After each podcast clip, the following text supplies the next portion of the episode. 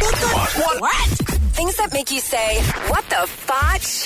Unpowered 96.5. Looks like the average average real Christmas tree contains 25,000 different bugs and mites. Okay. Um, there are uh, different things such as uh, spiders, pine needle scale, I don't know what that is, sawfly, praying mantis, and bark beetles include some of these.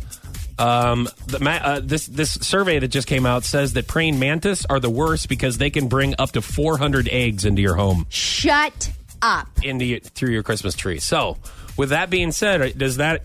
You're literally like bringing the woods into your house. Like I don't Well, it is understand. re- I mean, yeah, it's a yeah, real I don't tree, but understand that. Not to say this is going to happen all the time, but there's a chance that this could happen when you bring You a think real there's Christmas a chance tree. that you could have at least one bug on that on that real Christmas tree that comes out Oh. of the woods? yeah. Okay, so this is another reason why you should buy artificial trees. No, come on. You want that real smell, the real tree. You can buy the or uh, whatever? you can buy the pine smelling things that and you just put spray it yeah. Oh. all over your tree. You just you want to Febreze your artificial tree so you Listen. don't have to worry about the bugs and mites. Use those car deodorizer things that are trees. Just use those as ornaments. What the fotch? Unpowered 96.5.